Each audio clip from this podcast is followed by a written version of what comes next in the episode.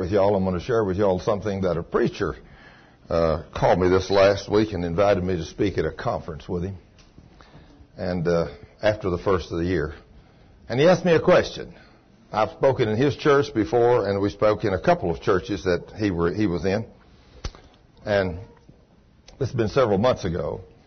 And he said, uh, I thought it would be interesting to find out what your schedule, your speaking schedule was like last year versus this year. He said, Did you have less speaking engagement this year than you did last year? I said, I did. I did. I said, What makes you think that? He said, That was real simple. He said, The gospel you preach, the church don't want to hear it. He said, The gospel you preach requires holiness. And he said, People are intimidated by what you preach. And he said, I just knew that you didn't have as many speaking engagements this year as you did last year. All those signs and miracles and wonders are following you. I thought, isn't that amazing? He said, eh, I've gone back and checked the records of every holiness priester that's been on this earth in the last hundred years. He said, every one of them started out with mighty signs and miracles and wonders, and the further they got into ministry, the less people came to their ministry. And he said, every one of them that preached a holiness gospel. Now, if they don't preach a holiness gospel, they continue to grow. But he said, God don't show up for them like he does. But he said, if you preach what that word says, he said, What you say will offend the church and they will stop coming to your ministry. I said, Well, it sure has happened. it sure has happened.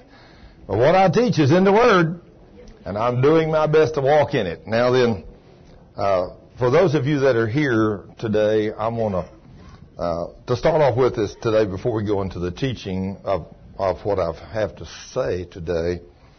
I want to teach on something that happened last Sunday. Now, before I teach on this, I want to ask you a question. I don't want to know how many of you that are here today was here last Sunday, but my question is, how many of you are here today that was here when the demon manifested last Sunday? Wow. Okay, hands are up all over the place. Okay. Well, something I want you to know about, we haven't had a demon manifest in church in a long time. And by the way, I just got a message from Cliff back there. He goes to the First Baptist Church in the morning.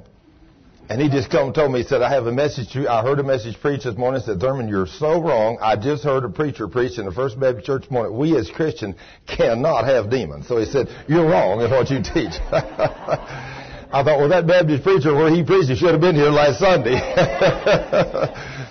he would have found out that Christians can't have demons. Of course, those of us that have you know, been there, and I was in a Baptist church for many, many years of my life, and it was rare that you ever even heard a Baptist preacher talk about a demon, much less say you could or couldn't have one, or at least in all the Baptist churches I've been involved with. But I asked that question myself years ago. I asked the Lord, I said, Lord, is it possible for me as a Christian to have a demon? And of course, I went to my pastor that was my pastor at the time, I was a deacon serving in a Baptist church, and immediate, his immediate response was exactly what Cliff said. No, you're a Christian. It's impossible for you to have a demon. So I, I felt a little more comfortable. You know, I thought, well, that would be great, you know, because after I read what these fellows do in the Bible, you know, I really wouldn't want to have one of these. And so, but I wasn't sure, you know, I wasn't satisfied with that 100%.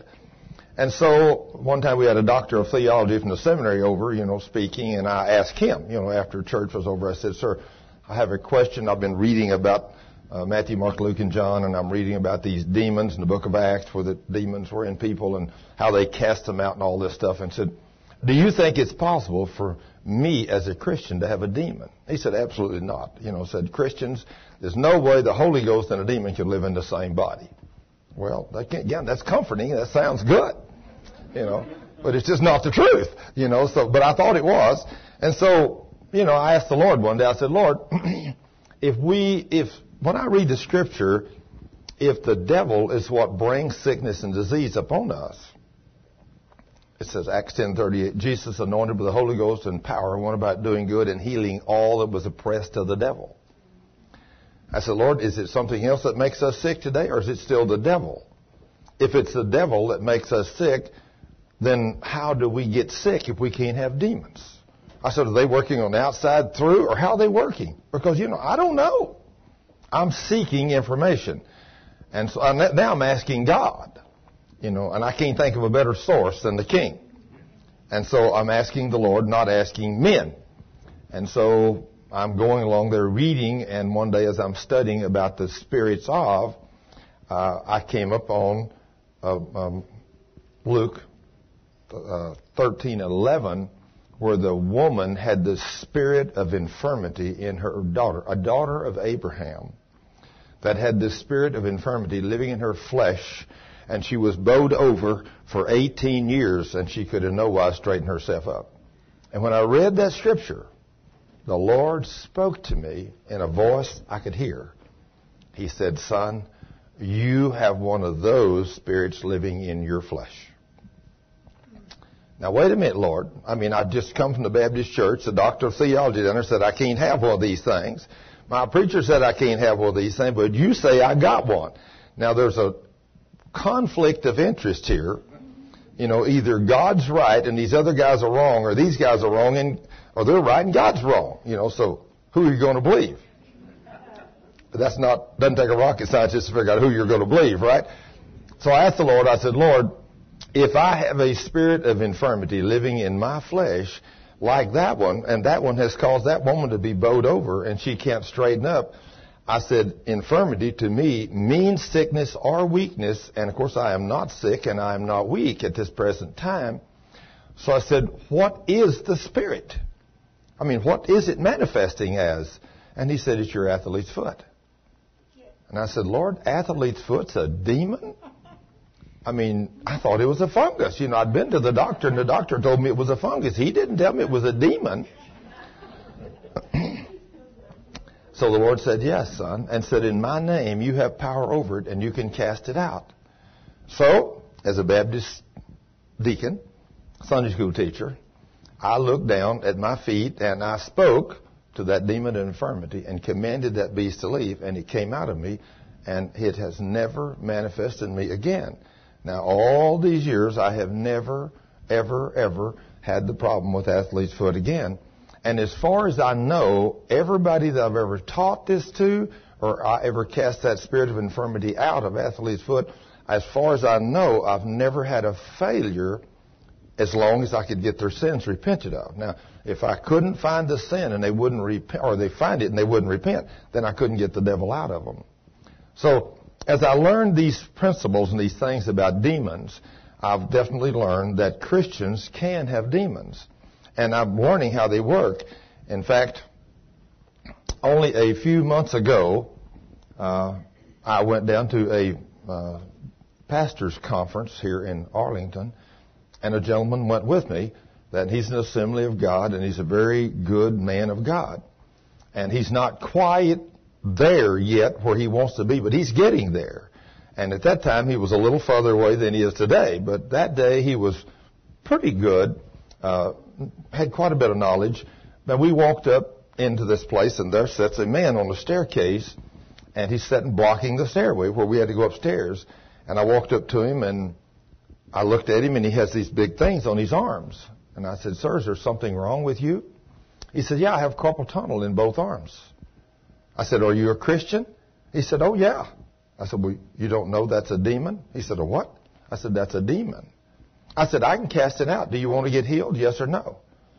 He said, Well, sure. And I said, How bad is it? He said, Well, I can't even make a fist. My arms are, have so much pain in them. I said, Well, I'll just cast it out if you want me to. And he said, Well, sure, I'd love it. So I reached over to lay my hands on him, and this man that was with me said, Thurman, can I lay hands on him with you? And I looked at him and I said, Are you ready? And he hesitated a moment.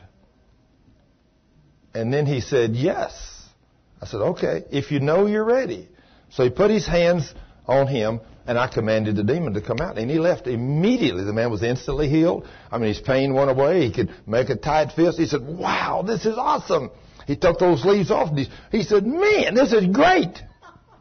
So, I mean, you know, that's the power God's given us as his children. I mean, see, the Lord told us as the Father sent me, Jesus, to go cast out demons and heal the sick, save the lost, and cleanse the lepers and raise the dead.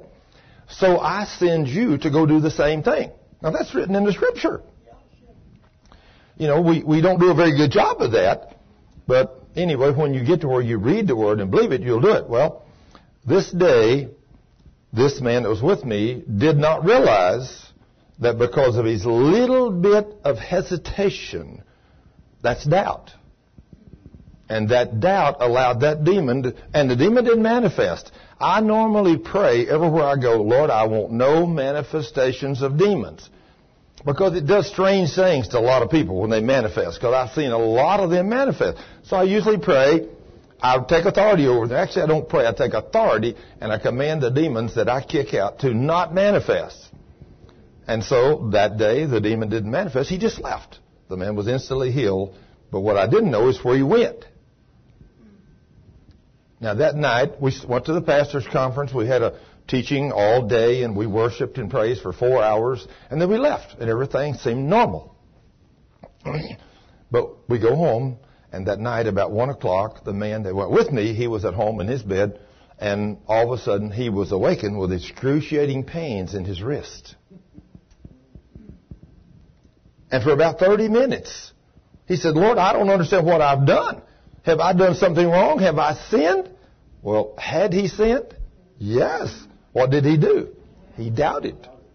He doubted. That's exactly right. And he only doubted for a second. But when he did, that demon knew there was doubt there in that man. And so when I cast him out, it went right into this man. And the demon would not manifest in the man until many hours later, so that he probably would never think or put the two together. But he's asking Lord, Lord, what did I do? Lord, did I sin? Did I do something? I've never had such excruciating pain in my wrist in my life. And all of a sudden the Holy Spirit revealed to him that he had got the demon of carpal tunnel that I cast out that morning.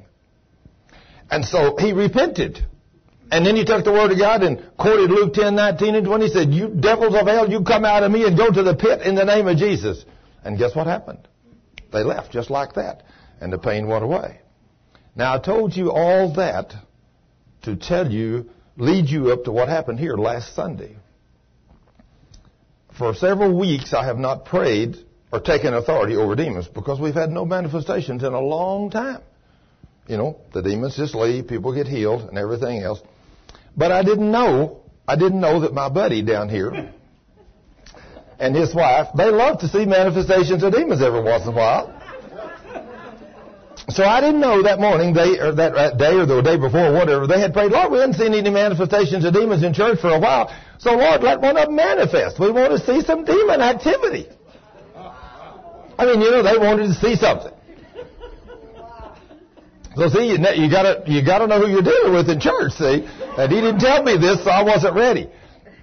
But last Sunday afternoon, we were praying for the sick, and, you know, there was this, this precious little lady came up and, and I said, how can I pray for you? And of course, uh, one thing, the lady that came up, I think she was in front of her, the one that had had the carpal tunnel four years ago, that had been instantly healed at a healing school. She had been free of it for four years, and then just a couple of months ago, uh, the devil come upon her with some kind of a tumor or something, and she didn't know where to find me, and she didn't know anybody else that was in the healing ministry. So she went to a doctor and had surgery. Well, after she went to the doctor and had surgery, she said the carpal tunnel came back. Now, why do you think the demon couldn't come back until she had surgery? Because of unbelief. When she stepped into the world of unbelief for the promises of God, it opened a door, and the demon of carpal tunnel had been cast out of her four years before, came right back in her. Now she had the surgery and she got over the tumor and the surgery, but she couldn't get rid of this demon of carpal tunnel. And so she kept praying, asking the Lord, Lord, where is that man? I can't even remember his name. Lord, but I need to find that man. Lord, and so somebody handed her a CD with my name on it the other day, and she said, that's him, that's the name. And she called the minister center and found out we was over here, and so she come in last Sunday, she said, I know that when you pray for me tonight, I'm going to get healed. Now, what kind of faith is God looking for? That's the kind He's looking for. When that woman came up the other evening, I, she walked up and I said, So you're ready to be healed, are you? She said, I'm ready. I just reached up and touched her. I never said a word. I just touched her. She said, That's it. The pain's gone. Praise God, I'm healed. is Jesus awesome? Is He awesome? See, when you got that kind of faith, I mean, Jesus is there, and that demon, he left. I mean, I can just see Jesus sitting there, my big brother, your big brother. I can just see him sitting here, standing here. When I reached over and put my hand on her, he said, get out of her right now in the name of Jesus, or my name. Get out. And that demon just left. In the spirit world, I can only imagine what was going on there. But uh, he left. Well, then right behind her was this little lady, which she came up and I said, ma'am, how can I pray for you? Oh, she was so weak and she, oh, the devil did everything to try to keep me from getting here today. She said, I totally got here by faith. And I said, what's wrong with you? Well, she, she started naming off this list, a laundry list of things wrong with her. And I had a hold of her hand, I was shaking her hand, found like, it was like holding a limp dish rag. I mean, she had no strength whatsoever. And so I put my hand up on her shoulder and I was shaking her hand and getting her information. And then I says, you just have demons. She said, I know I must have. I said, you foul spirits of infirmity, come out of her in the name of Jesus. And when I said that, things got exciting. For those of you that were here, you know that all of a sudden this woman's head, which was hanging down like this, she turned and her eyes popped open, and when she turned and sharpened it, she crushed my hand and jerked her hand, started to jerk it out of mine, and I thought, whoa. And so I crushed her hand back, and she jerked her hand up like this, trying to get loose, and I wasn't going to let her loose because I didn't know what she was going to do. And when she turned to the right, she said in a very bold masculine voice, was it not, Keith? We are not coming out. You heard her, didn't you, Shelley? In fact, it so affected Shelley, she forgot her purse. she left her purse here. We had to get it taken over. but it's after, uh, uh, not a normal afternoon in church, it wasn't, Shelley. Not a normal afternoon in church, I'll tell you for sure. But it's, it's really amazing that when this demon manifests, and of course, I knew what was going on, and as I began to take authority, these demons said, we're not coming out. A bold and violent. Every time one of them say, we're not coming out, what the one down below, when he'd say it, he'd blow one of them right out. I just feel him come out of her mouth. And so she's violent and wild. Now then, Ty is standing somewhere back there, and all of a sudden he runs up and grabs her in the back. You know, because I need all the help I can get right now. And while he's standing over it, he grabs her on the other side. So now there's three men holding one little frail woman that a few minutes ago her hands limp as a dish rag. And as we're commanding demons to come out, let me tell you something. Things begin to happen in this place that I want you to know there are people begin to come up and lay their hands on that woman. Now I want you to know, if you're not ready and you're not trained and you don't know what you're doing when this happens, you don't get close. You stay back unless you want to get that demon in you. The very minute that I saw people begin to walk up and put their hands on her back, I began to say, and you demons of hell that come out of her, you will not be allowed to go in nobody else in this congregation. You will go out of this place. Because I know and understand demons. And I don't want them demons to come out of her and go into you. I've seen it happen before.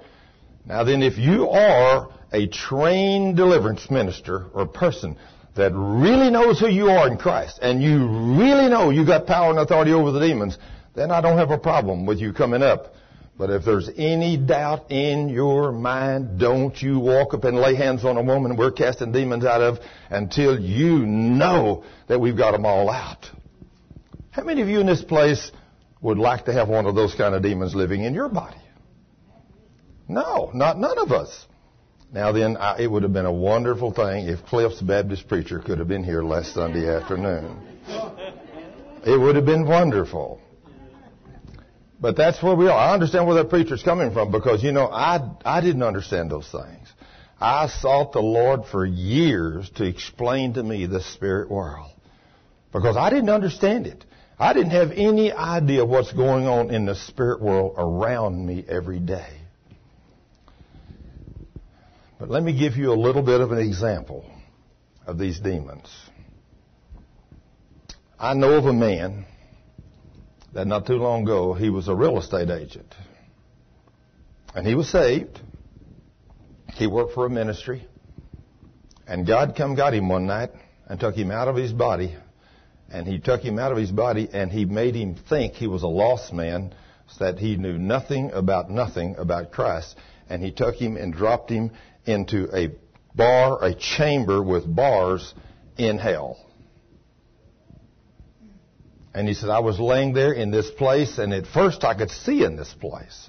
And I could see the bars. And he said it was the hottest place I had ever been. I didn't know how I could be alive and this place be so hot. He said all, all of a sudden I looked over and there was four beings that were anywhere from 12 to 13 feet tall. And so they're the most ghastly looking creatures I've ever seen in my life. He said there was nothing uniform about them. One of them might have fingers different length, one arm real long and one real short. Or one leg real long and one real short. Eyes sunken in their heads, ghastly looking creatures. Some of them even had scales and wicked stuff. He said, I've never seen anything like this in my life. And he said, I thought, oh God, where am I? What am I doing here? And he was in hell. This was the entrance to hell. And as he had been placed there in this room, the barred room in hell, one of these demons come over and said he reached down and picked up my body and said, I'm screaming for mercy. He said, mercy. And this beast says there is no such thing as mercy in hell. And he said he reaches down and picks me up by one arm and said he must be a thousand times stronger than me. Said he pulls me back by an arm and slams me against the wall and breaks every bone in my body. This is just an entryway into hell. He said, I fall down and he said, I'm in excruciating pain. And he said, this beast walks over and he reaches up and he grabs my body, my flesh in his paws, his hands. He tears flesh off me and rips it out and throws it on the ground and starts ripping flesh off of my body. And I'm screaming, how can I be alive? And then the flesh, as he tears it off, he said, they, it comes back on my body and they tear it off again. That's the entryway into hell. Just the beginning. A place of everlasting torment where the worm never dies. And these beasts are what you and me are fighting against right here on this earth today. And we as Christians, when we accept Jesus Christ as our Lord and Savior, the Lord says, I deliver you out of the kingdom of darkness and I translate you into the kingdom of light. Now you become my children instead of the devil's children. Then he tells us so clearly in his word, and I don't know how in the world I've missed this for so many years. He says, don't sin. Not a little bit of sin. My children, all over the Word of God, all over the book of Romans, all over the book of John, all over the book. He says, now don't sin.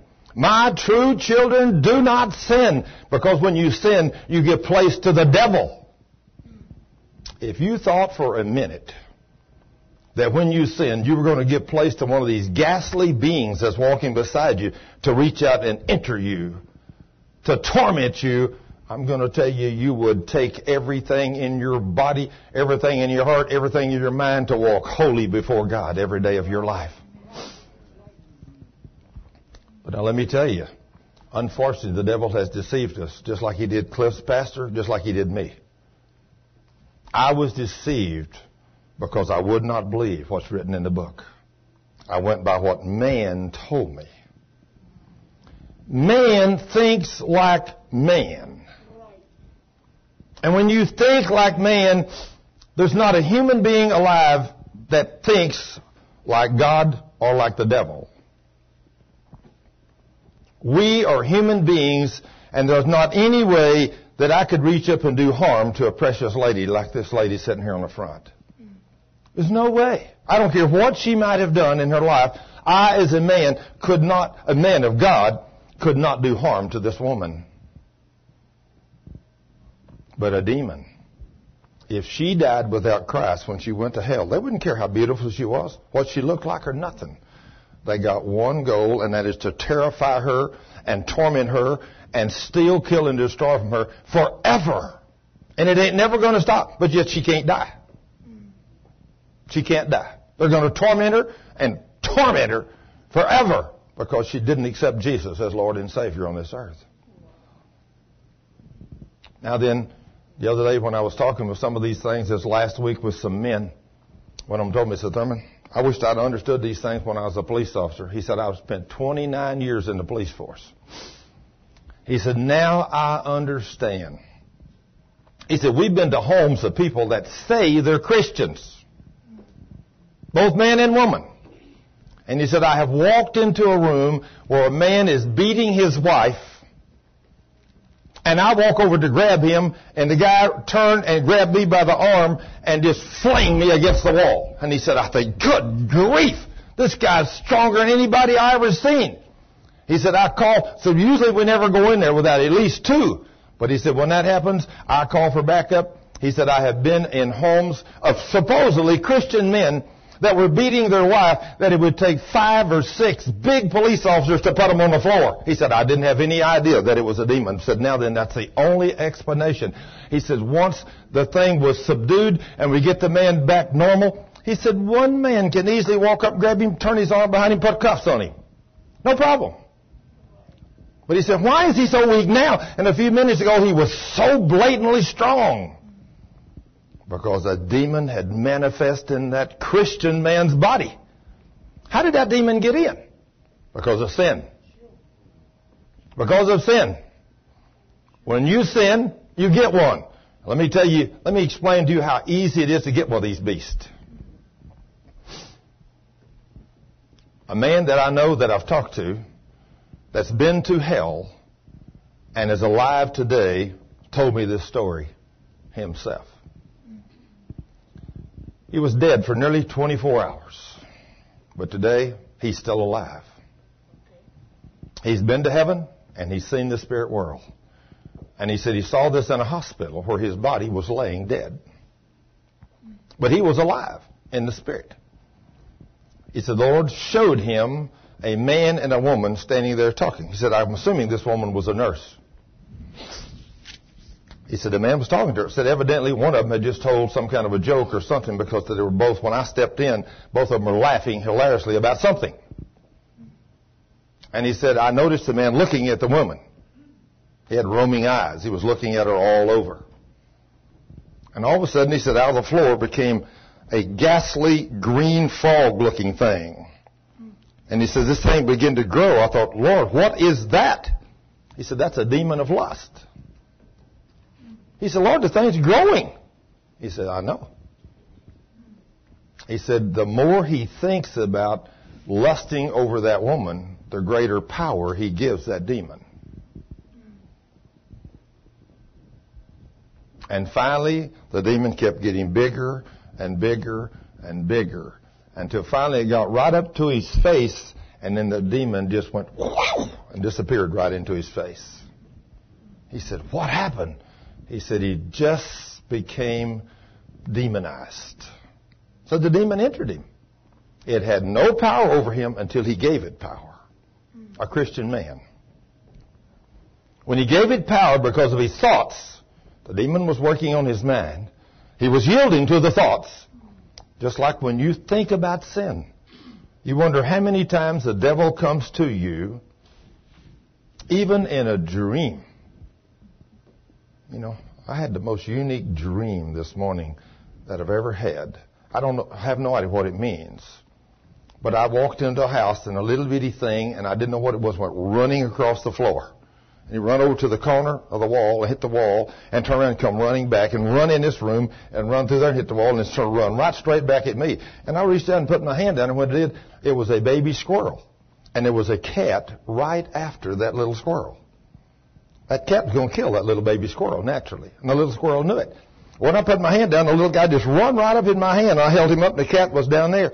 And I thought, I'll open the door. And why I couldn't open the door? The latch was closed on the screen door. I don't know where I was, but I reached up and flipped the door open and opened just a little and threw the little squirrel out in the yard and slammed the door shut so the cat couldn't get out. The cat just on, on, on the on the screen. You know what I'm saying, right? He wanted that little squirrel. And I guess what the Lord's trying to show me, this is what a little bit about what it's like. That's what demons are trying to do to you and me. they're after us. When we sin, they're after you. When you sin, you open a door, and they're chasing you, and they want to get in you. Now, if you don't get to somebody that can stop them, like I see myself as that being that picked up that little tiny baby squirrel. He wasn't that long. Man, he jumped right up in my hand. And I remember sitting there, oh, look at that little guy. And he's just shaking all over. You know. I mean, he wouldn't have been a good mouthful for that cat if that cat had caught him. And that cat's down there jumping up and down wanting to get him. And so that's when I went to get the door open, and of course the door was locked. And I reached up and had to flip the uh, lock on the screen door, and I pushed it open just a little. When I did, I threw him out. Of course, that cat run, right out that door. I slammed it back. As soon as I threw him through, that cat just locked on that screen door. Now then, I'm seeing that picture. I know that's what the Lord's trying to show me. That that's the way demons try to do each one of us. When we send these beasts, these ghastly looking creatures that you can't see, and none of them is nothing but wicked. They're awful. I mean, there's, just think, no compassion and no love in the devil. He's totally hate. And he comes to steal, kill, and to destroy. If he gets legal right to you, guess what he's going to do to you? It's not going to be like this Baptist preacher down at South Texas. I went and preached at his church one time a couple of years ago, and I, I was talking about these things. And after church, he said, Thurman, my boy is sick. He's five years old. There ain't no way that boy can have a demon. Even a devil couldn't come to a five-year-old baby. I said, you have no idea who the devil is. I said, the devil don't care if you're five years old, five seconds old, whatever you are. He has one goal, or three goals really, and that's to steal, kill, and to destroy. If he gets legal right, he will steal, kill, and destroy. In fact, there's a little lady tell me the other day that a girl she knows that they've had all kinds of problems in their life, and she didn't have driver's license, didn't have insurance, and, and her van was out inspection and everything. I can't imagine number one anybody getting in a vehicle that does not have a current inspection sticker on it, and the sticker, the license plate's out of date, knowing she don't have a driver's license, no insurance. I can't imagine anybody doing that, but she did. And she drove down the street and a police officer saw it and stopped her. And when he saw the woman and the condition she was in with the two tiny babies that she had, he had compassion and mercy on her and told her, said, ma'am, take this car back home, park it, and don't drive it anymore. If I see, if I see you driving it again, I'll have to stop you and give you a ticket. But see, that man's a human being. He had mercy. Now, according to the rules of the state of Texas, he could have took her and locked her up. You know that? He didn't have to have no mercy on her. He had legal authority from the state of Texas to take that woman and lock her up and give them two kids to somebody else. But because of his compassion his heart as a human being, he turned her loose. But the devils of hell don't have that compassion. They don't care if you're a woman with two tiny babies and you're having all the problem in the world and you open the door to them devils, they'll come right in and kill you and leave you laying right there with them two babies. He don't care. That's what we're fighting against. So the reason I've told you all these things, I want you to know that when demons manifest and start to come out of somebody in this church, if you're not well trained and you don't know who you are, you better, if a demon manifests, you better get with somebody that's uh, really strong and you start pleading the blood over yourself. If you're a woman and you're in here with your husband, you get as close to him as quick as you can and say, honey, plead the blood over us. Lord, plead the blood. The sheet of the blood of protection so them demons of hell cannot come to us. Because you don't want them devils that was in that little girl here that Sunday afternoon, do they, Ty? It was, they're powerful. They were wicked. You don't want them. But if you sin, you get them. And this is what the church has not understood. You can be the best Christian in the world, and you can get into the state of looking at pornography.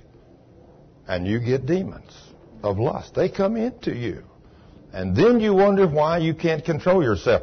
In fact, I'll tell this story because it's very well publicized.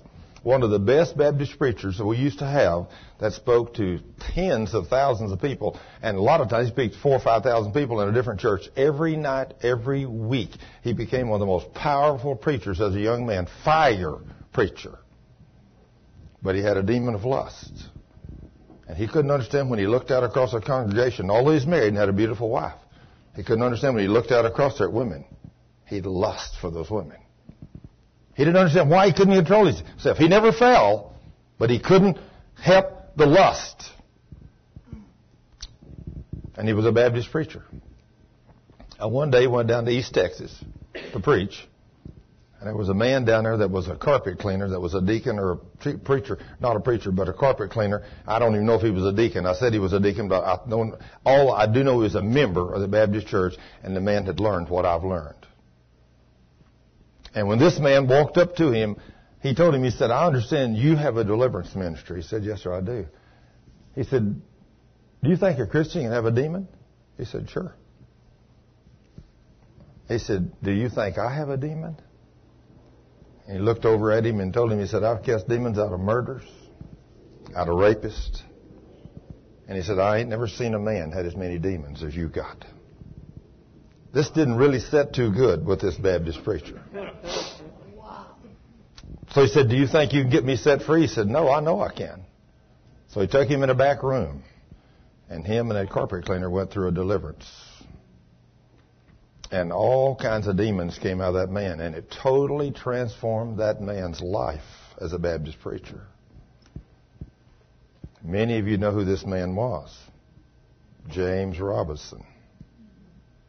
How many of you know James Robison?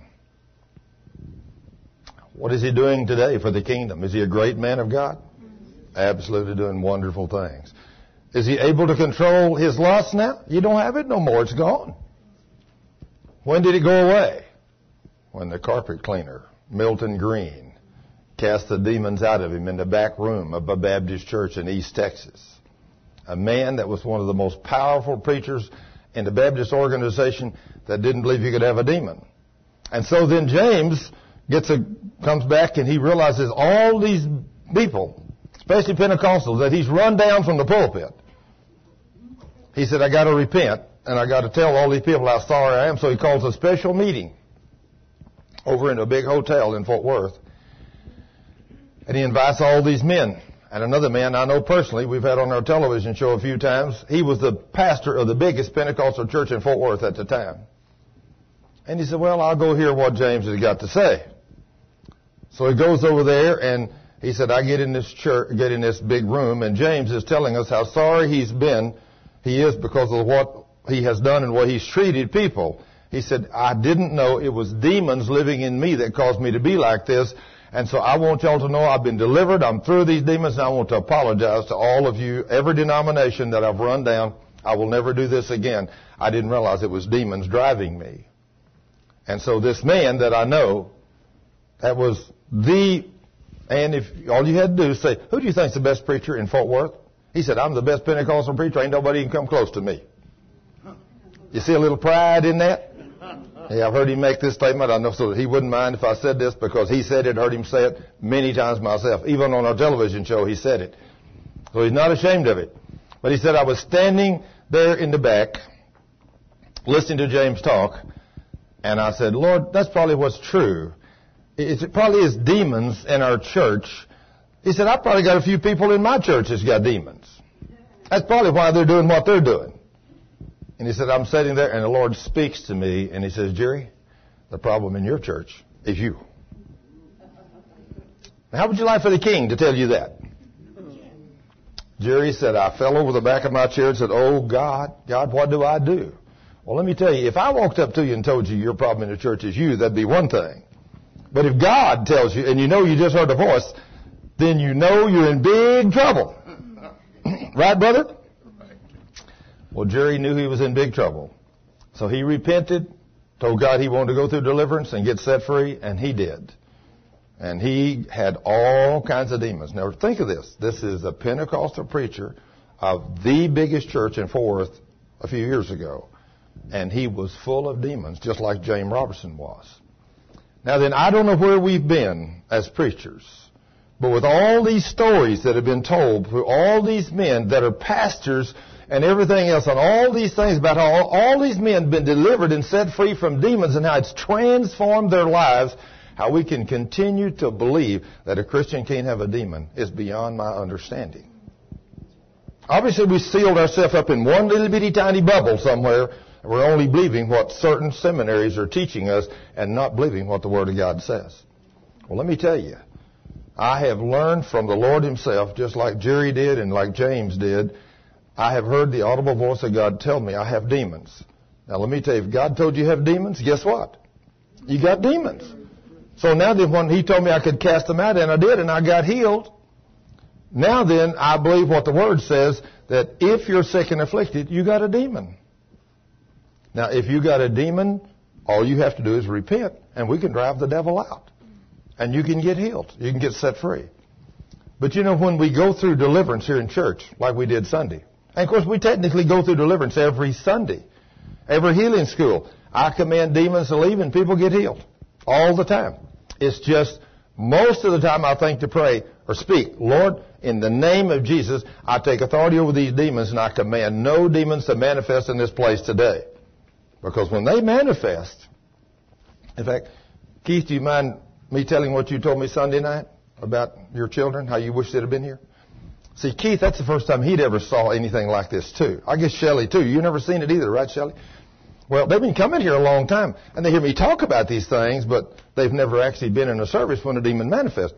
But Sunday night they were here. And they heard this thing scream, they heard these demons talk, and they saw how violent that woman got.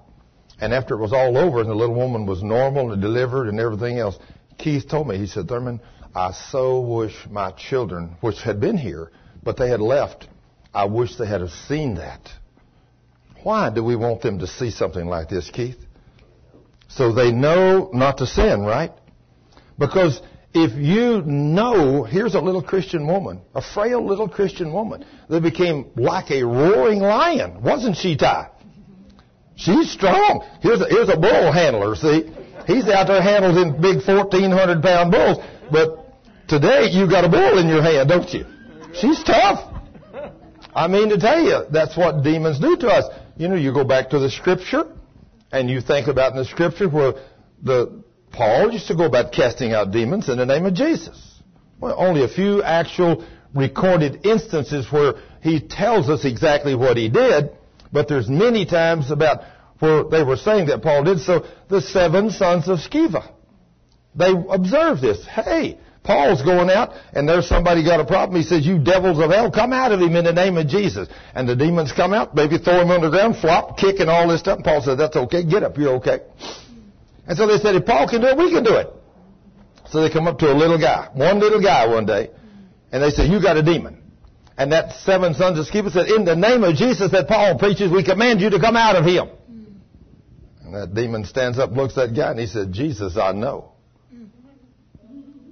And Paul, I know. But who are you? I don't see the Holy Ghost in there. You're preaching the Jesus that Paul preaches, but you guys don't know. Now see, this is what I'm telling you, you need to be careful. Because those seven sons of But one little guy, he says, you don't know the Holy Ghost. Yeah, Jesus, we know Jesus. And we know Paul. We know who they are. But who are you? And so that one little guy runs over and begins to grab them guys one by one, rip their clothes off of them, tear them up, throw them on the ground, kick them, stomp them. And it says those seven sons of Sceva went away that day naked and bruised and cut and running and screaming. Seven men against one little man. The only difference is that one little man had a demon. Now, how many of you want to tackle one of them devils? Oh, See, I'm telling you, this is not a game we're playing in church. You don't want one of these devils. You don't want nothing to do with these beasts. But how are you going to keep them out? Walk holy before God. No sin. You know, you know, I'm going to make a statement here. I made a statement here a while back, and I mean, a lot of people hear just a piece of a statement I say, and they take it and it offends them. You saying I can have a demon? Yeah, I'm telling you, anybody can have a demon. But I'm telling you, you don't have to keep it. You can repent of your sins and cast it out. But this is something else I'm going to tell you. That if you are a Christian and call yourself a Christian and you don't want to come to church and you don't want to read the Word of God, I'm going to tell you you got a demon driving your life instead of the Spirit of God. Your flesh, if it's controlled by a demon, will lay in on Sunday and not come to church. Anytime you're, if, if in other words, if you say, I'm not going down to that church, you know, I don't like what Thurman preaches. I'm going to tell you, if you say that, you got a demon. You know that? Because you know what I preach down here? What the Word says. What the Word says. Now, I went to a lot of churches in my life, and all of them are Baptists, and they teach Jesus, but they don't teach the power of the Word. And I never saw healing, I never saw deliverance, and I never saw any power in the church all my life until God Himself started speaking to me and telling me what to do. And then when I started doing what He said, I began to see a demonstration of the Spirit's power. And from that time to this, I have seen thousands of healings. Hundreds of miracles. I mean, miracles. Things that are supernatural that only God could do. Well, let me tell you, God don't do those kind of things for you if you're not teaching His Word. He don't show up for you unless you're teaching His Word. If you're teaching His Word and you're teaching that I am a holy God, and I told you to be holy because I am holy. Let me ask you a question. How many of you besides me has ever read that statement where God says, be holy because I am holy? Anybody ever read that statement? Well, what do you think he meant? You think he meant that's okay, go out and sin tomorrow? Go out and live with somebody for next week? You know, go out and lie to your brother? Go out and cheat? Take money under the table of the company you work for? You think that's what he meant when he said, be holy for I am holy? I don't think we understand what holiness is in the church. I don't think we understand what sin is. We don't understand how easy it is to sin. We need to walk holy. And if you don't want one of them things that we had here last week living in your flesh, then you better make sure that you walk holy. And I had a little lady tell me the other day, she said, Thurman, the first time you spoke in these demons, I thought, Lord, I, I'm bound to have some of these things. So she said, I went home and I repented of every sin that I knew of that I, that I'd ever done. And then I took the Word of God and commanded these demons to leave me. Can you do that? Sure you can. Sure you can. Now then, you can do it unless you got one of them rulers of darkness like that little lady had here. Now if that little lady had that thing here, she'd have tried to go through a deliverance herself. She couldn't have done it. You know why she couldn't have done it? Because there was more of them things in there, and they would have taken control of her tongue and everything else, and they would have absolutely choked her and killed her, and she could not have delivered herself because there were so many powerful demons in a precious little woman. A Christian woman. A woman that knows Jesus.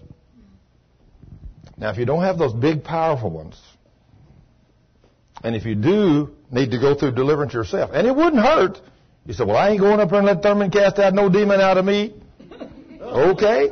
If you don't want to come up here and you want to do it at home, then this is the first thing you want to do.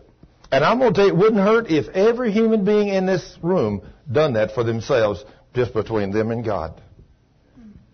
Because you don't know what you got. How many of you, how many of you, now I'm going to be, I'm going to have to hold up both hands, but how many of you are like me from the time you got saved till now you know you've sinned? Yeah. That's why I'm holding up both hands. I know I have. Well, when I opened that door to them devils, although I lived a fairly holy life, compared to some people I know I lived a fairly holy life, but I still opened the door to the devil in many different ways. Many. And I had demons, and the Lord told me I had them. So if you go, if you know you sinned, you go home and repent for every sin you've ever committed. And if you're a man and a wife together, the best thing to do is do it together. So if one of them manifests in one of you, the other one's there.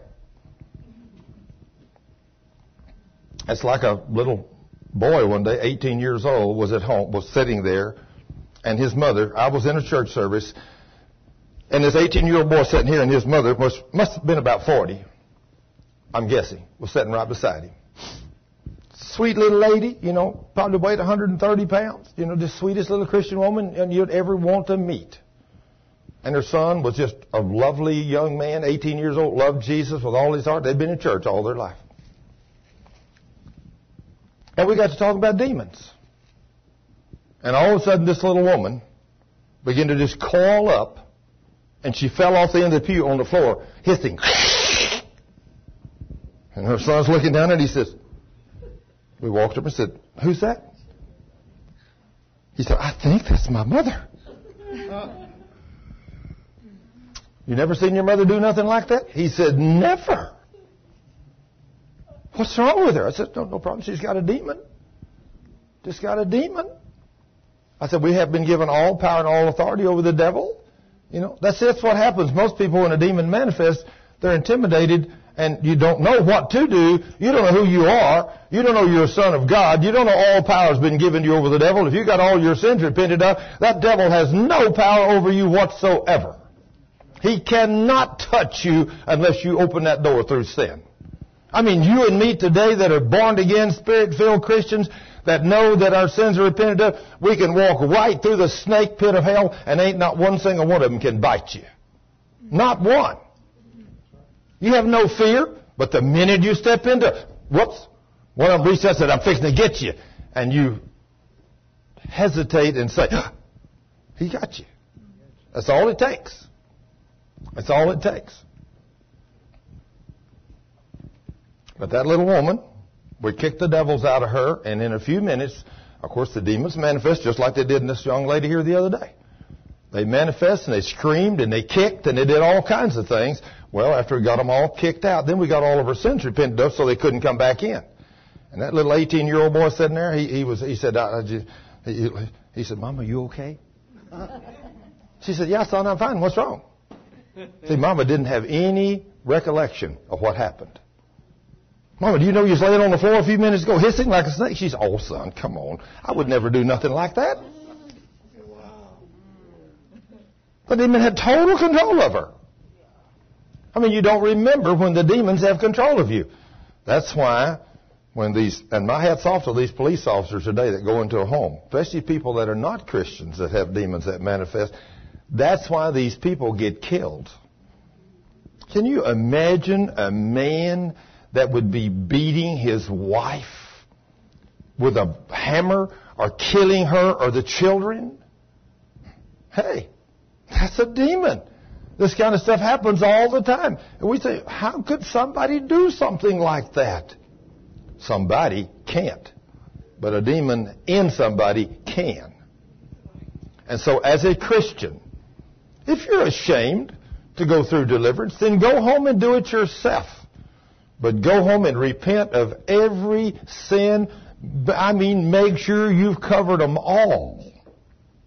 And then take the Word of God and read scriptures like Luke 10, 19, and 20 over and over and over 20 or 30 times till you know that you have been given power and authority by the King of the universe over these demons and they have to be subject to you. Till you know that you know that you're bigger than they are in the name of Jesus.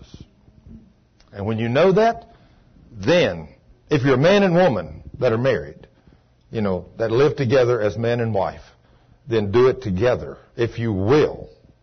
You know, and the husband's the one to do it, and he is to command that no demons manifest in either one of you. Then you, after take, after repenting of all sin, then command the demons to leave you, and command them to leave your house. Now, some of you will notice a remarkable difference if the man will take that authority and rebuke every demon of hell over him and his children I command every demon, especially if you do this knowing you're seated with Christ in the throne of grace, the third heaven. From there, the devil's under your feet. You can notice a remarkable difference in your home, the way your children and everybody act when you kick these devils out. Because they're there in your house. And their goal is to steal, kill, and to destroy. Now, I don't know many people that has the faith that's necessary if the devil goes about like a roaring lion. What does that mean? Well, the average human being, I better not do this, I might scare the socks off of some of you, but I'll do it gently. If I were to all be standing here all of a sudden just move like lightning and had a mouth of a lion or a snake and I were to scream and throw it right in your face, most of you would panic. Very few of you could sit there solid as a rock and not even bat an eye. That's where you need to be. Because that's what the devil does. He comes to you as a roaring lion to kill you. And most of us as Christians don't know who we are. How do we not know who we are? We don't know the Word. How did I learn these things? In the Word. Thousands and thousands of hours I studied the Word. And over these hours locked up just me and God, when everybody else was out having fun or doing something, I was in a room locked up with the Word of God, just night after night after night, reading and studying and praying over the Word. And that's why God revealed these things to me. It didn't come easy. It didn't come out doing things, the worldly thing. It didn't come sitting there eating popcorn, drinking a Dr. Pepper and watching TV. You know, I mean, back in those days, I would have loved to have done that because that's when my flesh wanted to do that. Today, my flesh don't even want to do that. I mean, now, don't get me wrong. I still love popcorn. I mean, don't get me wrong. I still love popcorn. I can eat popcorn. You know, not anything wrong with eating popcorn. In fact, I eat popcorn the other night till 1.30 in the morning while I was studying the Word. I had a great big, Dave brought me a great big bowl, a bu- bucket. I guess that's a five quart bucket of, uh, had had ice cream in it, and it was full of popcorn. And so I nibbled on that for the next two hours while I was the Word till I eat every grain. so I like popcorn. Not anything wrong with eating popcorn. You know, so, but anyway, these devils of hell that are out there, these wicked, ghastly things, their goal is to enter you. And one of them's just waiting and lurking to get in you, Carol. Isn't that a thought really to think about this week? Not really. Yeah. Now see, when you learn these things, in fact, I'm going to tell you, I'm going to tell you, Carol had one of those at least. First time, one of the first times I met her, she came to a healing school and she'd had a pain in her leg or hip or something. I forgot what it was. For a long time. It was a demon. It was a spirit of pain. And she was sitting out there just listening to the Word of God being taught, and after two or three hours of teaching, all of a sudden she noticed her pain went away. And she kept, I got tickled at her, I've told this on her before, she kept moving around and said, Lord, where is it? Surely it's down there somewhere. I can't find it. It wasn't there, it had left. What do you think it was? A demon that was in Carol that's causing her pain. And from the Word of God being taught, the demon left and Carol got healed. And you never had that pain anymore, have you, Carol? How long has that been? Two or three years ago? A couple of years. A couple of years ago. Isn't that wonderful that the Word of God delivered? How, how many years? How long had you had the pain, Carol? Oh, several years. Several years. She'd had a demon of hell living in her flesh, a pain, a spirit of pain, but just didn't have any idea what it was. But she came here, and I taught the Word of God, and the Word of God drove out these demons, and she got healed. In two years, she's not been with pain. Isn't it amazing what God's Word does? Tell them about Sherry Rogers. What, honey? Tell them about Sherry Rogers, the lady in the bed. Oh, okay, the testimony time, I guess. there was a young lady by the name of Sherry Rogers that listened to us on the internet. And uh, wherever she lives, I don't even know where she lives, I forget. But anyway, wherever it was, she could get us on the internet because you can get us on the internet worldwide. Well, she found us somehow.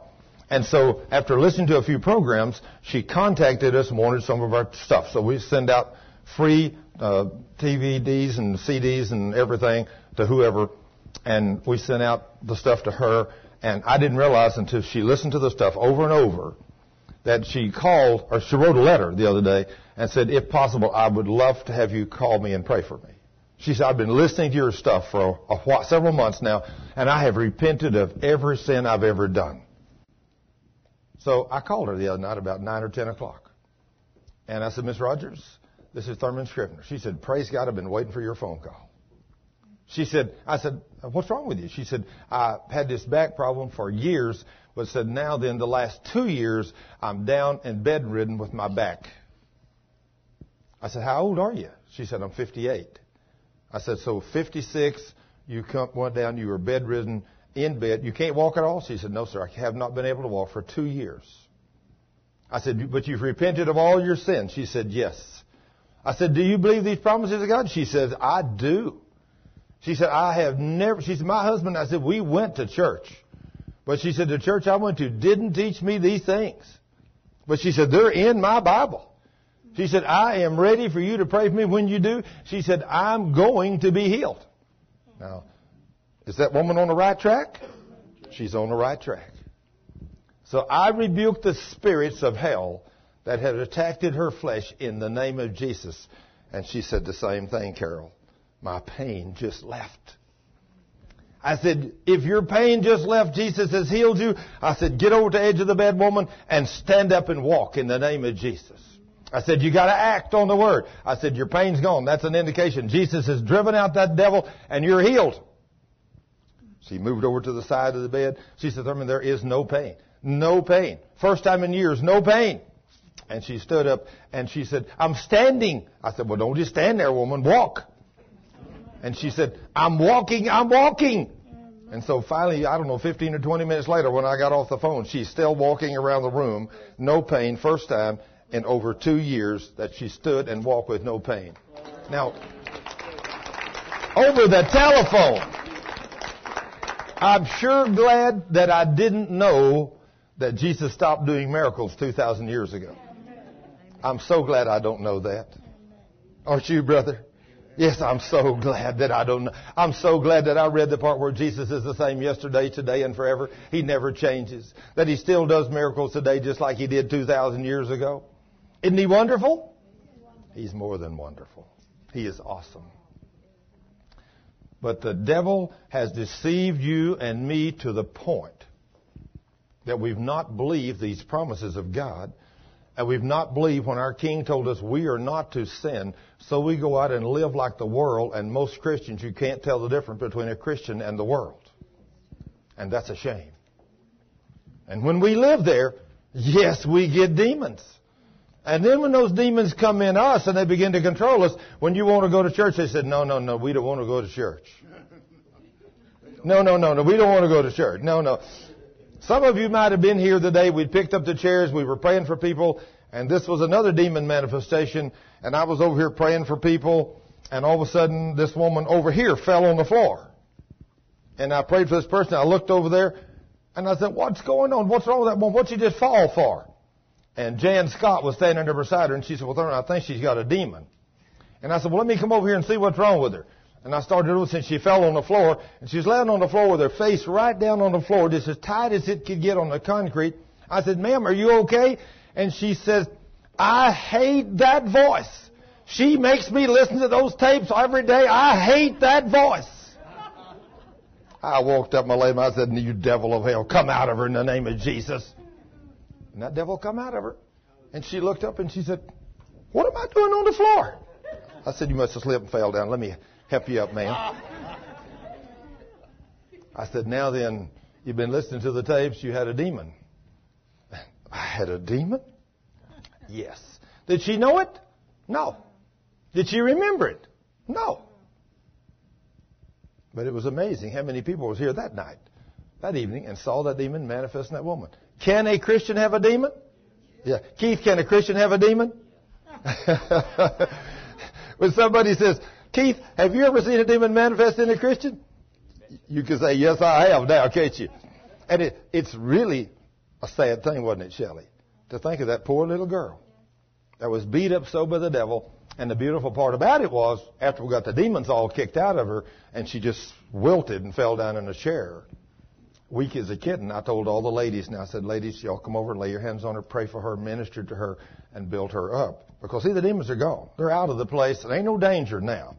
Matter who you are. So many of the ladies in this church came over and prayed over, talked to her, and shared with her. And that, that's what the church is about. We're supposed to help each other. You know, that's what the church is about. When we get to the point where we can believe the Word of God and we get free from all these devils of hell, then think what we can do as the church. In fact, right here would be a good point. I'm going, I'm going to ask, uh, some of you heard this and some of you hadn't, but Ty here, he got into the deliverance ministry in a strange way. And he was a doctor at that time, doctoring, and he had, he had been asking the Lord to reveal to him what demons were, because God was leading him in that direction. And I want Ty to come up here and tell us about the first time a man and a woman came to his office that God allowed him to see a demon. Come up here, Ty, and tell us what that looked like. I mean, you know, you got to see these devils. Yeah, he really, see, he prayed and asked God to show him what demons were. And I want you to see, hear what he has to say when the Lord showed him this. This was, this was in 1991. And I had, had been baptized by the Holy Spirit, and I'd asked the Lord for the gifts, and He'd, he'd, he'd given me the, the gifts, the fruit. And I had this love, joy, and peace, and I said, that "Boy, that's great, Lord." And I, and I kept reading about Jesus casting out demons, and I kept reading that I was going to do the same things that Jesus did. So I started asking him I said, Daddy, I, I want to do I want to do this. I want to see these demons. I've never seen a demon. I want to see a demon. And so one day I was I was looking at a little dog, little chihuahua, and there was a lady and a man that brought it in, and this lady starts crying.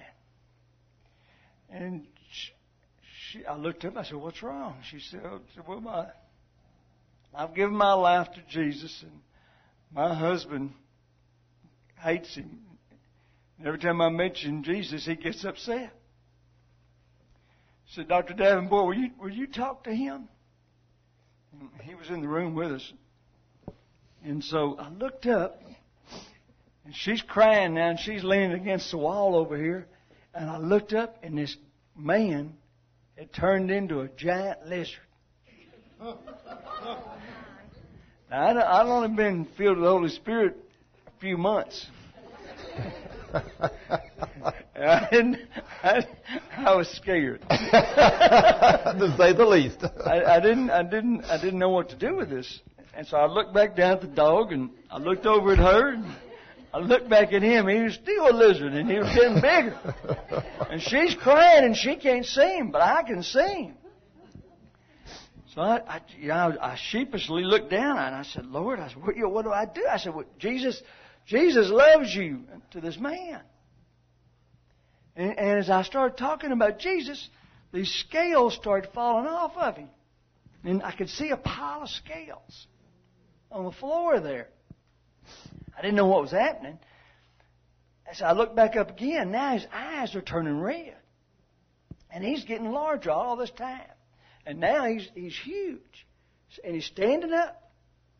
He's, he's got this lizard, he's a lizard head. And now he's looking mean, like he's getting ready to jump on me. And so I said, Nurse, nurse! I called for my nurses. you notice he's calling for women, right? Those two nurses came running in there, and I looked up, and now he's, he's back normal again. He got this smirk on his face. I'll never forget, I, you know, the devil, and I knew that he'd, he'd won this battle. I didn't ask to see a demon for probably ten years after that. and you know, I told you know I told Cheryl about it, and of course, you know, it, I, just, I just stayed in Daddy's Word and kept reading the Word, and about ten years later, I, the boldness started building back up in me again. And I want, I, I want, Daddy, I want to see him now. So now I understand what to do. I still never been taught by anybody other than the Holy Spirit on what to do with these demons. So the Lord lets me see this. This uh, well, first of all, this cowboy came out to the ranch to buy some bulls, and the whole time he was just cursing the Lord. And I kept saying, Lord, you know, now, now, Lord, I, you know, I was going to talk to him about Jesus, and kept saying no. Holy Spirit kept saying no. I said, now, now, Lord, no. So the whole day went by, and now the guy's getting ready to leave. I'm saying, Lord, I didn't get a chance. And the guy said, I'm going to buy two bulls from you. I'm going to come in the morning and pick them up. So he leaves, and I'm like, Lord, I didn't get to talk to him about you. So I went home and told Cheryl about it, and we prayed. About 3 o'clock in the morning, the Lord showed this guy to me, this old man. And he started manifesting, turned into this dragon looking demon. And so I boldly cast him out. So the next morning comes, and the guy comes, and I'm all excited because I woke up and I said, Boy, now I know what's going to happen. The Lord just showed me what was going to happen. So the next morning, this guy comes, and I told him, I said, Jim, we got to go back over to the house and get the electroejaculator. It's a bull semen tester testing for semen. So we start back to the house, and we get to the house, and I said, Now, Lord, he said, Yeah. So I look over, I said, Jim, I want to tell you about Jesus. And he just starts bawling and crying like a baby. He said, he said, I woke up during the night and I asked him to be my, I, I asked him to be my Lord and Savior. wait a minute, wait a minute. I didn't say this out loud, so I'm like, I didn't get to cast this demon out. yes, you did. It's a night. Yeah, it's yeah. night. Well, that's what Cheryl told me. Yeah, there's the king. Yeah. So, so that's how that's how it started, you know. And and all I can say is this: First John two twenty seven says that the Holy Spirit will teach you all things that man need not teach you anything. And those of you that are willing to stay in Daddy's Word and to be taught by Daddy, He will perfect you. And He will teach you as His disciples. And then He'll use you to do the same things that He did. You know, the, the, the secret is, is, is spending time with Daddy and asking Jesus to see these people through His eyes. Asking Jesus to give you ears to hear Him speak to you. Asking Him to give you ears to hear Him. So that the Holy Spirit will teach you these things. And asking Him to see through His eyes. So if you start asking Jesus, Daddy, I want to, I want to see through your eyes. I want to hear. I want to hear through your ears, Daddy. And now I want to speak, Daddy. I want you to speak through me. I want you to be, Lord, who speaks through me. So it's no longer I who lives, but Christ who lives in me. Amen. Now I speak Daddy's words. And so if you'll ask that and you'll start seeking and asking and knocking, Daddy, Daddy tells you, all you got to do is ask and seek and knock. And then I'll train you. I'll make you one of my disciples. And then you'll do what I told you to do. You'll go out. You'll heal the sick. You'll cleanse the lepers. You'll raise the dead. And you'll cast out demons. Freely, I've given this to you. Daddy says, now freely, I want you to give it to others. And that's what I have to say. Praise God. Yeah, thank you, Jesus.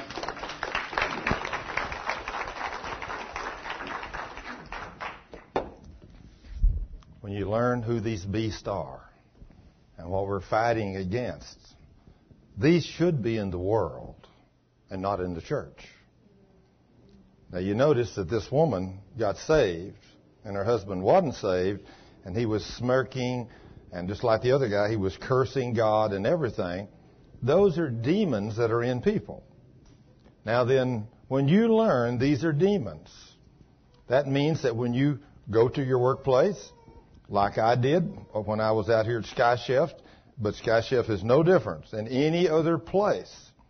But when I walked in there that morning, the first time, 10 years ago, over 10 years ago now, and I heard all those people, men and women, using all the foul language they were using. Who do you think that was talking? Demons. That's not, it's coming out of the mouths of human beings, but it's demons speaking to the mouths of those people. Now then, when you learn as a Christian, when you walk into a place like that, when Satan seems to have control of it, if you're the only Christian that walks into that place, how much, if you're walking holy in obedience to God's word, how much power and authority do you have over the devil? So then use for a little lady like you to be afraid, is there, Brittany? Not at all. You just exercise your power and your authority as a human being that's a Christian spirit filled, and then you take the Word of God. Now I want you to turn to 2 Corinthians chapter 4. I want to show you something here. 2 Corinthians chapter 4.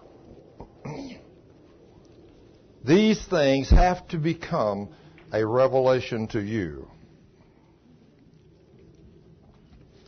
Now you notice that when Ty told you a while ago that after this woman got saved, her husband, he didn't want nothing to do with it. Why did he not want nothing to do with it? He was a demon. He was a big green lizard demon. Now then, like I've said many a time, I mean, I know the first time I saw one, of course, I can laugh at Ty there being scared and holler, nurse, nurse, come in here. Well, let me tell you the only difference between he and I when the first demon manifested me, I didn't have no nurses to call on her. I'd have called on her, I guarantee. It scared me just as bad as it did him.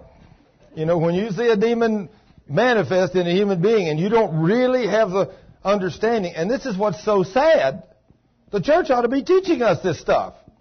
We ought to know. We ought to come into church as little children. By the time we get to be eight or ten years old, we ought to all be filled with the Holy Ghost and know who the devil is and know what it is to walk holy and know what the devil, what these things look like and the power we have over them.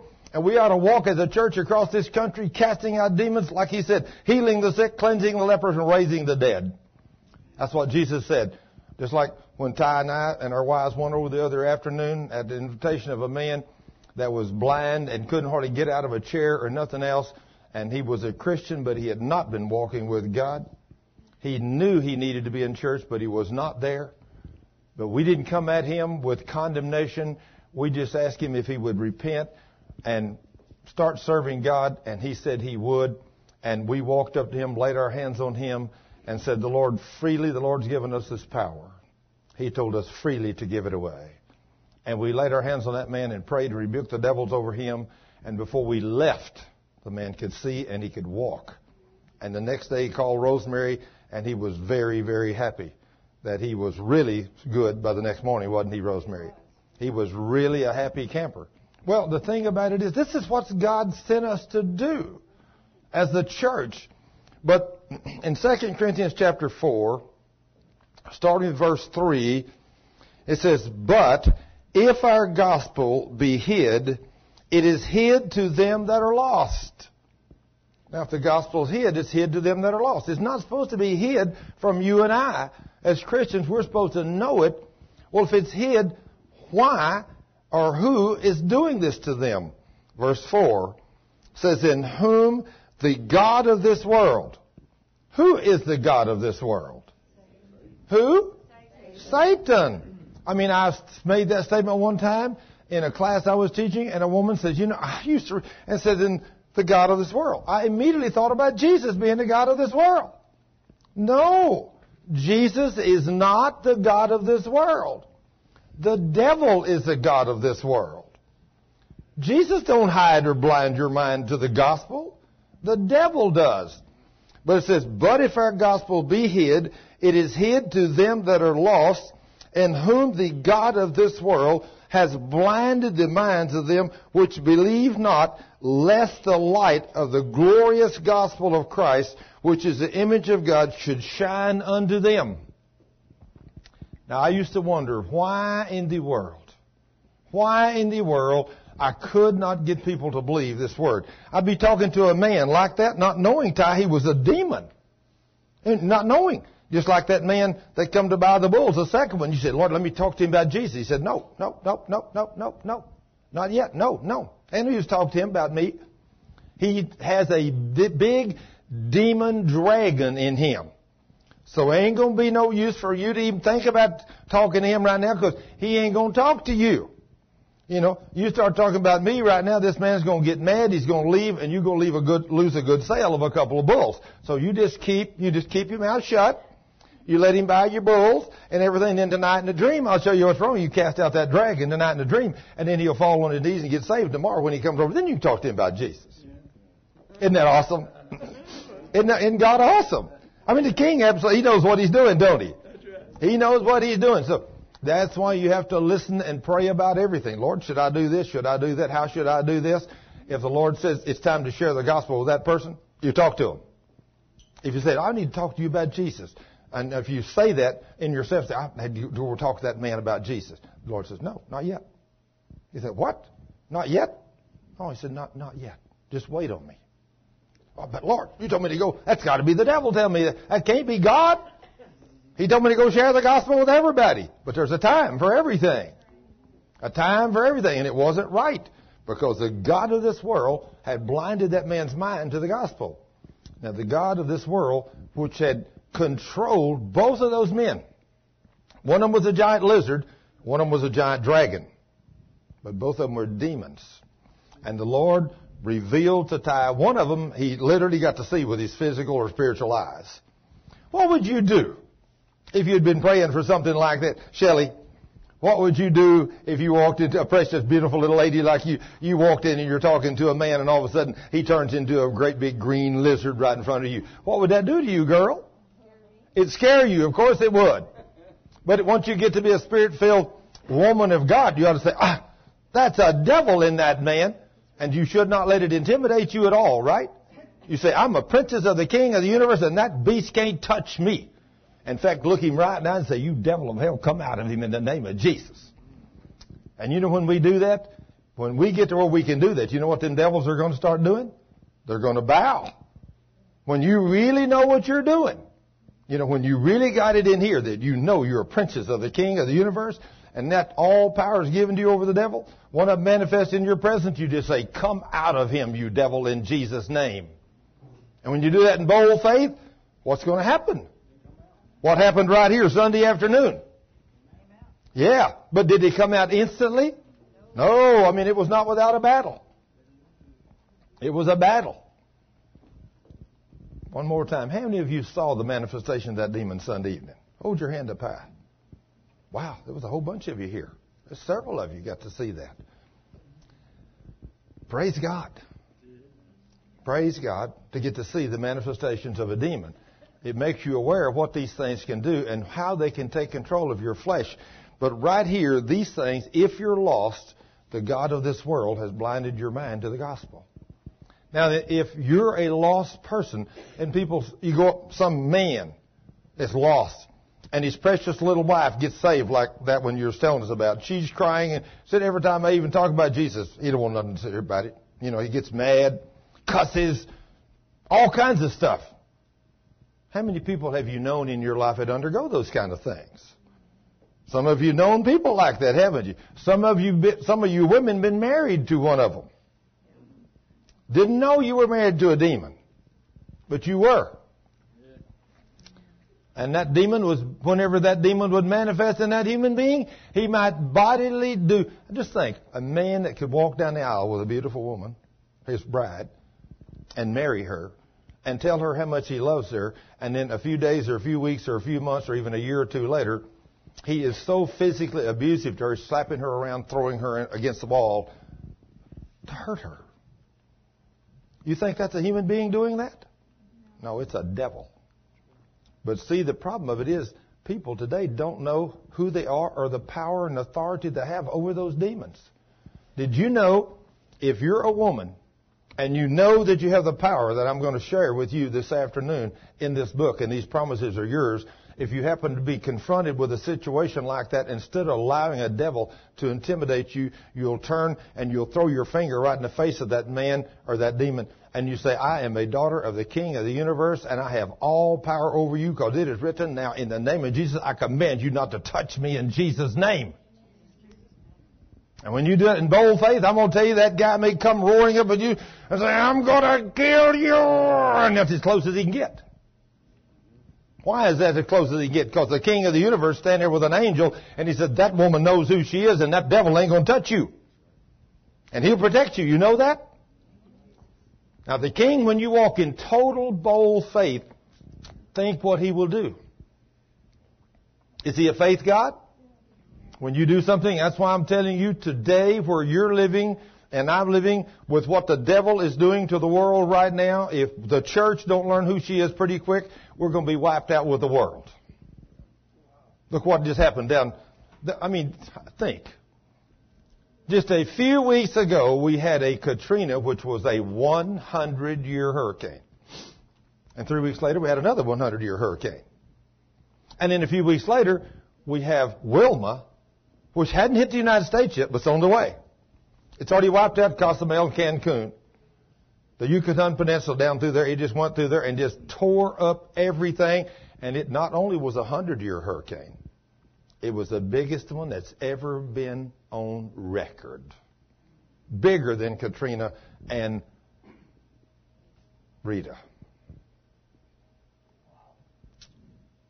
The greatest differential pressure that's ever been in a hurricane.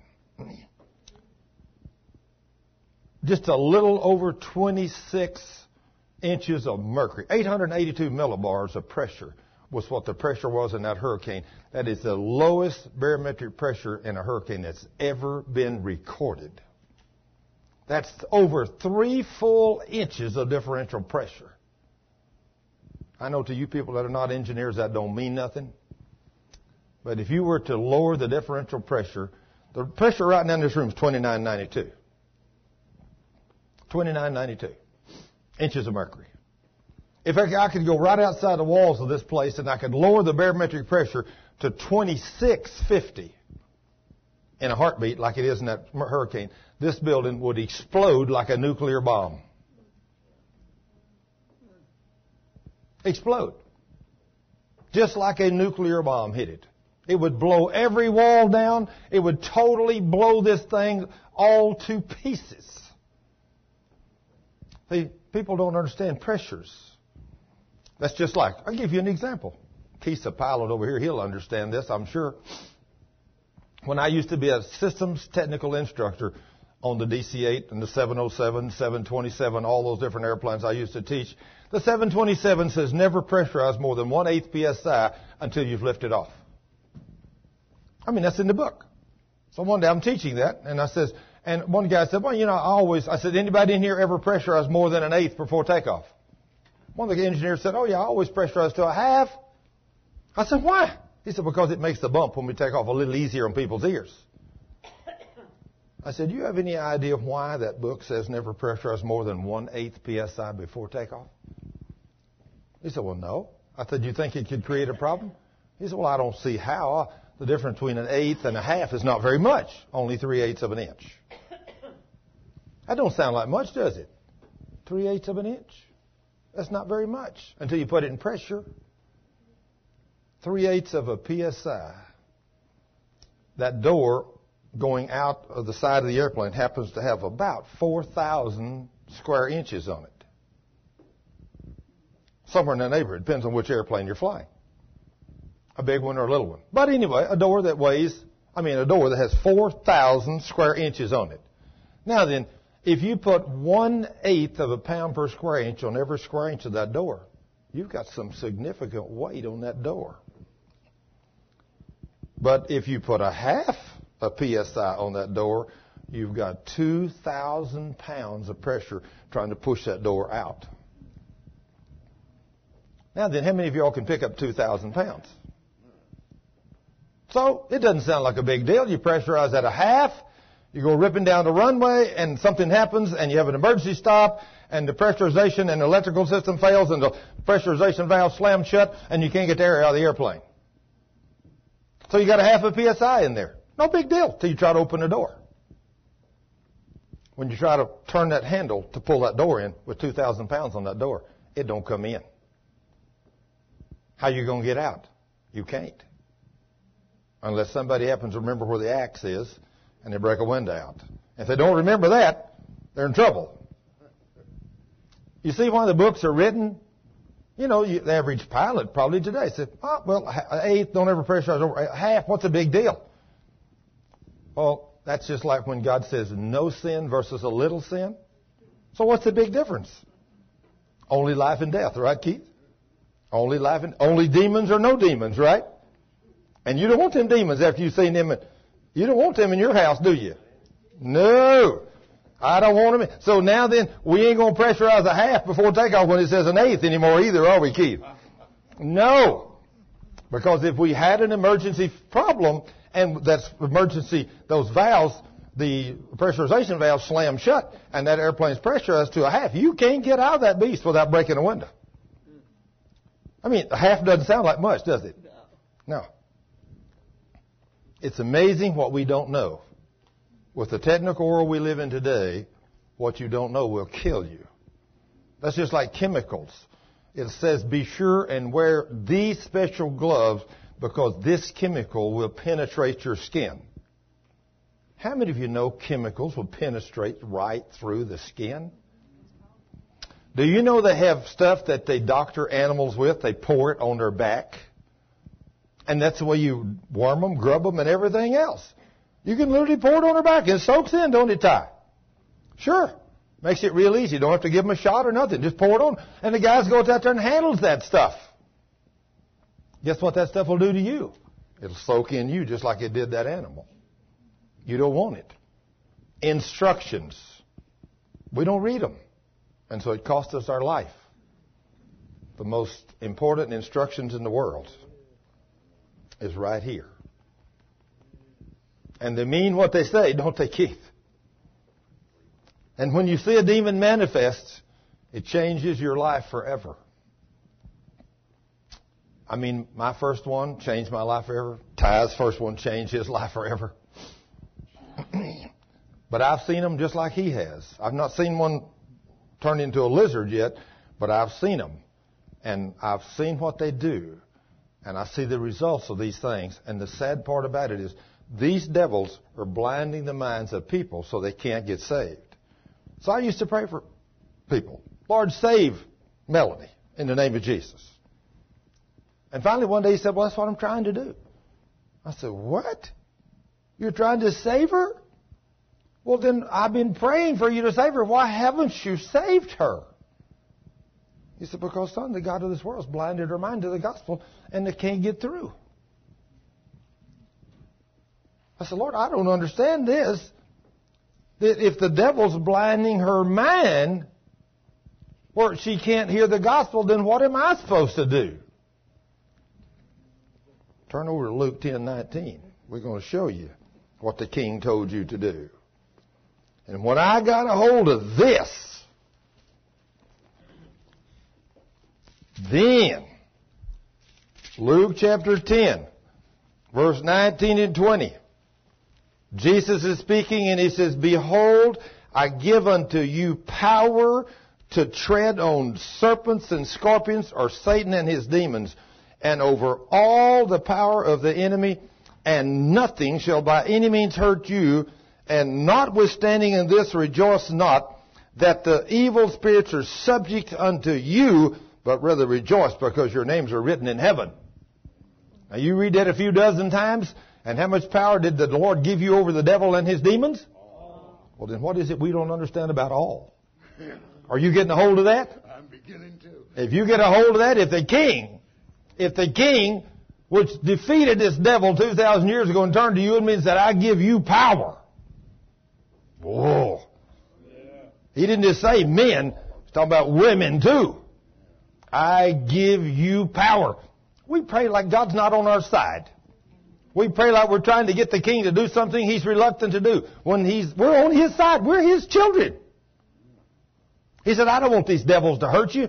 Now, but I've made a set of rules. If you sin, they're going to get in you. He said, they know that. So he said, don't sin, and they can't touch you. And then he said, if one of them does get into you, repent and drive him out. When you get a hold of this, I mean, you can change things in your house. You can literally change things. And you don't realize how these devils can attack us and afflict us with sickness and disease. It's not always the point that your husband or your wife goes off on a wild tangent and doing something stupid. It just may be that your wife comes down with a headache one morning. If she's got a spirit of pain, All you got to do as a priest in her home is make sure that her sins are repented of and walk up and lay your hands on her head and command that demon to leave in the name of Jesus. And he, he goes away. Instead of going to the medicine cabinet and somebody else told me one and said, we heard you make a statement and it really offended me. You said that doctors and nurses were of the devil. Let me make this very clear on this tape. There is some wonderful men and women of God out there that's doctors and nurses. And they're serving the Lord and doing a great and mighty work. But this is what I consider to be of the devil. And of course, the Christian men and women, they love to take part in this. Because I believe that if a Christian doctor or nurse, they ought to be willing to take care of anybody that comes into the hospital, whether they have money or whether they don't have money. Christians, I'm talking about. Christians are supposed to give. But if they turn you away and you got a serious illness and they will not let you come in and they will not doctor you because you don't have any money, then they're not of God. They're not of God. God would never turn away no one. There ain't never no place in this book where He turned away somebody who was sick. He took care of them. Or, the second part I'm down on is when they bring you in, if you have money or you don't have money, or if you have money or you got insurance, and they know that, and then they've told me before, well, we'll do this little minor surgery on your finger. It's only going to cost you $4,000. $4,000 to take a few stitches in my finger? No, no, no, no, no, no. That's not God. He don't do business like that. I mean, I was over at Ty's house the other day, and we were doing some work on Cheryl's dog, Angel, the little dog, Angel her child, or her child. Now, now Ty was real smart. He wouldn't let her go where we was going to do the surgery, because he knew she'd probably pass out. When she would have screamed or something when Ty cut the hole in her, and so I'd take out two little cysts on her back. You know, didn't take long to do it. But while we were there, he looked up at me and he said, "Hey, them little tiny growths you got there on the eye." I said, "What's that?" He said, "You see them little things right there?" I said, "Well, yeah, a little tiny growth sticking out there." He said, "You want to get rid of those?" I said, "Sure." He said, I'll take them off for you. I said, how do you do? He said, close your eye. I closed my eye. I said, what are you going to do? Bam! I felt a little stick. I said, what happened? He said, close your eye. I said, what do you say? I'm cutting them off. I said, wow, that is quick and easy. He said, oh yeah, if you'd went to hospital, they'd charge you at least $1,000 a piece cut them off. Now let me tell you, that's a Christian doctor. He took them off in two seconds for nothing.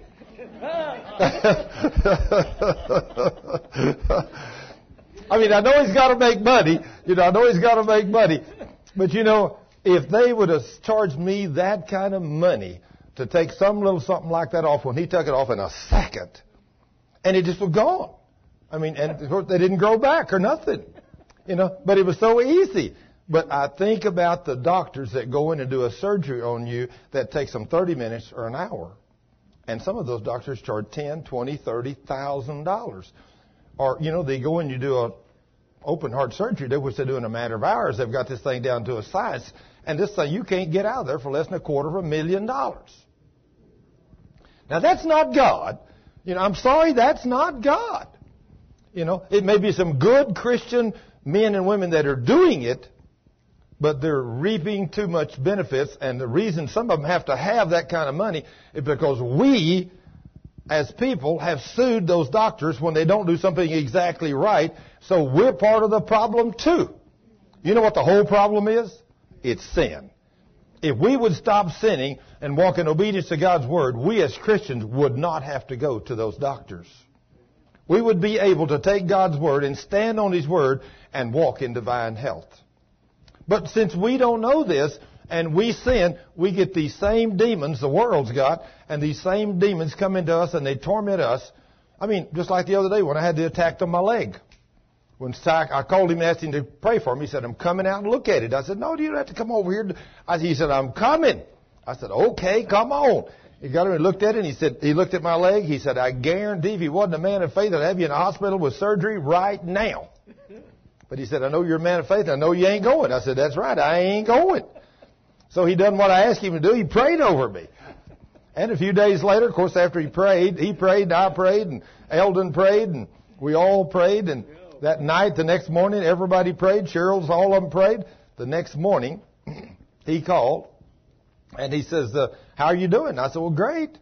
And he says, well, how's that red streak is going from your groin all the way to your leg, to your ankle? And I said, well, I don't know. I hadn't looked, but I'm sure it's okay. So Cheryl jumps up there and she begins to look all down my leg. She said, that red streak's not there.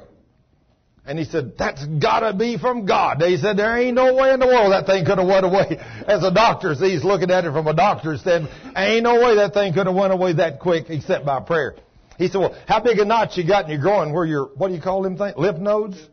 Lymph, he said, how big is the swelling on those? And I felt all down here all, and I said, ain't nothing there, nothing sore, no knots, no nothing. He said, that's gotta be another answer from God. Now see, this is a doctor. From a doctor, he knows what was going to happen to your flesh without God's intervention. That's right. He knows what's going to happen. But by faith, we can overcome that. We can stand on God's mighty word by faith, and you don't have to have surgery. You know, if you believe. But everybody can't believe. So thank God we do have some good Christian doctors and nurses out there that are there to help you. And they're there for your benefit. And of course, some of them do make a lot of money with what they do. But I guess, you know, they go to school a lots of years and if they make the money, that's okay. But I mean, when they charge you thirty, forty, fifty thousand dollars for one day or one surgery, I think that's too much. You agree with that too, don't you, Ty? Yeah. It's a ripoff. When they could have done it for a reasonable amount. And I'm telling you, if we'd stop sinning, if the church would stop sinning, well, we wouldn't hardly have to need no doctors. You know, in fact, if we would stop sinning, then what Ty said a while ago, freely we've been given, freely we could give it away. We could go out in the world and pray for people that were sick and afflicted and get them healed. But the church, as the Lord says, my people, which are called by my name, will humble themselves and pray and turn from their wicked ways. Then I will hear from heaven and I will heal your land. And that's why we're where we are. But all of us don't have to be there. We can walk holy before God, and if we will believe these promises, you can take these promises, you can command them devils to come out of somebody and stop blinding their mind to the gospel, and then you can ask the Lord to send the Holy Spirit to convict them of sin, and you can see men and women that in no wise could get saved. Just like Ty gave us the example a while ago, the Lord told him not to share with that man because he had a dragon demon in him. He knew he wasn't going to hear. But that night in a dream, he was able to kick that devil out of that man, and that man woke up in the night because in the spirit world it makes no what God doing, whether you're in a sleep or a dream or whatever, and God delivered that man from that demon, and that man fell out of bed that night and accepted Jesus as his Lord and Savior. You see what happened when you kick the devil out? As long as that devil's in there, you think that man would have ever come to Christ? No, never. That's right, never. You could have talked to him, you could have got him, you could have slapped him, you could have took him on a leg look over in heaven and see the golden. Now, I don't want that junk. When you kick that devil out of him, and you can't do it by force, can you? You can only do it with the Word of God. When you take the Word, you kick them devils out, and then you can see people that you thought was impossible. I've seen people said, good grief, I mean, my husband, you know, there ain't no use in praying for him. He's the meanest guy. He wouldn't go to church with me. There ain't nothing nobody can do. Let me tell you, you hadn't met Jesus yet. You don't know who he is. But when you get a hold of who he is, you notice there he said, Behold, I've given you power to tread on the devil himself and his demons. And he said, All power is given to you over them, and they shall in no wise hurt you. And they have to be subject to you. That's good news, isn't it, brother? Wonderful. Good news. We're on God's side. And that's why out there at the ministry center, when we kick these devils out of people, we get them set free. And we get them set free, then they can, if they'll stay with the Word, they can walk holy, they can walk free of these devils, and you don't never have to be tormented by these demons again. You can walk in the abundant life that Christ has provided. And that's what He's provided for His church.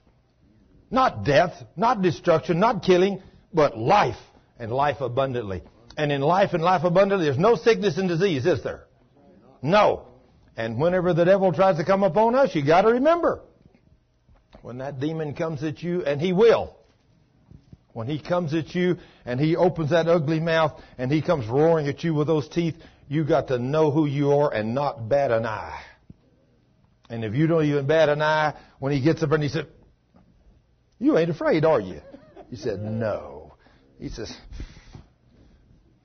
You know what the Word of God says? If you've submitted yourself to Jesus and you resist the devil, he has to flee from you in terror. Is that good news?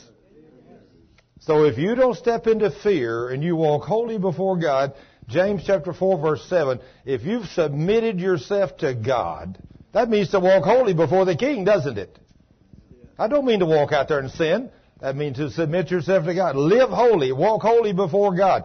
Then he says, resist the devil with my word and he will flee. And in the Bible says, and he will flee. But when you really go read that in the Greek, you'll find out it says, and he will flee from you in terror. The devil is afraid of you. You know what? When a preacher says, let's don't, like one did the other day when I started talking about the devil in his church, he said, wait a minute, I'd really not really talk about the devil in my church. I'm afraid you get him stirred up, he'll start attacking us. I said, Oh my goodness, you don't have a clue who you are. I can only imagine what your people, if you don't know who you are, the people here don't know who they are either. Do we have to be afraid of the devil in this church? No. All we got to do is no sin, right? No sin, then the devil comes to us to try to stomp on us, Rosemary. You just tell him where to go, right? Oh, yeah. hit, hit, the, hit the road, Jack. In the name of Jesus, get out. And then you can walk, and when he comes to try to put some on you, sickness or disease or whatever it is, like he did with me the other day with my leg. I didn't go into no kind of fear. I was not in no kind of fear. I was, wasn't I standing in pretty bold faith? You did good. I did good. Praise God. I did better than he did because he told me, as a doctor, he said, if you wasn't a man of faith, I'd have you in the hospital with surgery right now. Is that what you said, Ty? Yeah, but like I said, I prayed and you're still alive. Amen. Praise God. I'm thankful for men of faith. I mean, after, after all, we all prayed. I guarantee all of us did. But the thing about it is, when you have an attack from the enemy like that, you don't just take, if you have a real attack, don't just take one. I mean, you know, if you have to, find you four or five. You know, I mean, because we're supposed to be spirit-filled children that work together. I mean, you have a problem, you can't get healed or something, you don't say, well, I'll just go back. You call somebody, you come down here, we get four, five, ten, fifteen, twenty. You will pray. In fact, right now, before we close this service down, I want us to pray for rain. Right now. Father, in the name of Jesus, Lord, we thank you for giving us all dominion and all authority and all power over this earth. Now, Lord, we realize some places in the world have had enormous amounts of rain. But Lord, this part has had no rain. We are way behind. And Rockwall County has been declared a disaster area for the farmers because of no rain by the government. Lord, people don't realize how bad it is. Just because they don't have water, to live in the city to water their grass, they don't realize that farmers and ranchers are having to buy thousands of dollars worth of hay to feed livestock that don't have nothing to eat because there's no rain. Father, we're your children. We're walking in obedience to your word. You said if just two or three of us could agree about anything, you would do it. You said you send rain on the just and the unjust. Now, Lord, we know that we are the just because you've made us just as if we've never sinned by the blood of Jesus. So, Father, on behalf of these mighty promises that you've made us, I'm going to ask you, Father, in Jesus' name, to send a beautiful, slow soaking rain that'll rain for two or three days over this entire area, over here uh, for a hundred miles out in every direction. Lord, so that people will, and especially farmers that so desperately need this rain, and our water tables that are going down so low. All the lakes are way low. We ask you to send a good soaking rain, and then Lord, two, three, four weeks later, we ask you to send another good soaking rain of three or four inches each time, at least to soak and saturate the ground and to fill our lakes up. And Lord, we want to praise you and thank you that we're your children and that you told us if two of us could agree about anything, you would do it. So, Father, we want to thank you now for the beautiful rains that you will send. Lord, we wouldn't mind if you started them today. But, Lord, just send the beautiful rain, and we're grateful for it in Jesus' name. Thank you, Lord. Anybody agree with that? In the name of Jesus. Okay, praise you, Father. Now then, for little Brietta, Brietta, we got such a good praise report over this little girl. She's been going under such tremendous devastation, but good praise reports. And Lord, we continue to rebuke the enemy that's come against little Brietta Cronin. We continue to ask you to, Lord, we worship you and praise you and thank you for sending the Holy Ghost and your angels to watch over that little girl and raise her. But not only that little girl, but Lord, when I was over at that hospital the other day, hospital full of little children like that. Lord, heal them all. Be merciful to all of them and restore them and lift them up. But Lord, the main one that we're so concerned about is little Brietta because she's so close to us here. And Lord, we want to thank you for raising up all them babies, but for sure doing a supernatural healing on little Brietta. And Lord, when you bring her full term and she comes home and she grows up, Lord, we don't want her to be a normal girl. We want her to be supernatural. We want her to have an, an IQ above average people. We want her to be able to, to be able to do things that's supernatural for the kingdom of God. Lord, with the promises you made us that you said we could ask anything and you would do it, Lord, we repent for not having faith to ask for supernatural things from God because we're your children. Thank you, Lord, for being our Lord and our God. Thank you for saving us. Thank you for healing us. Thank you for delivering us. Thank you for providing all these wonderful promises, which are all yes and amen. And we give you all the praise and the glory. The privilege, Lord, is ours to know you as our Lord and our God. And we worship you. In Jesus' name, amen.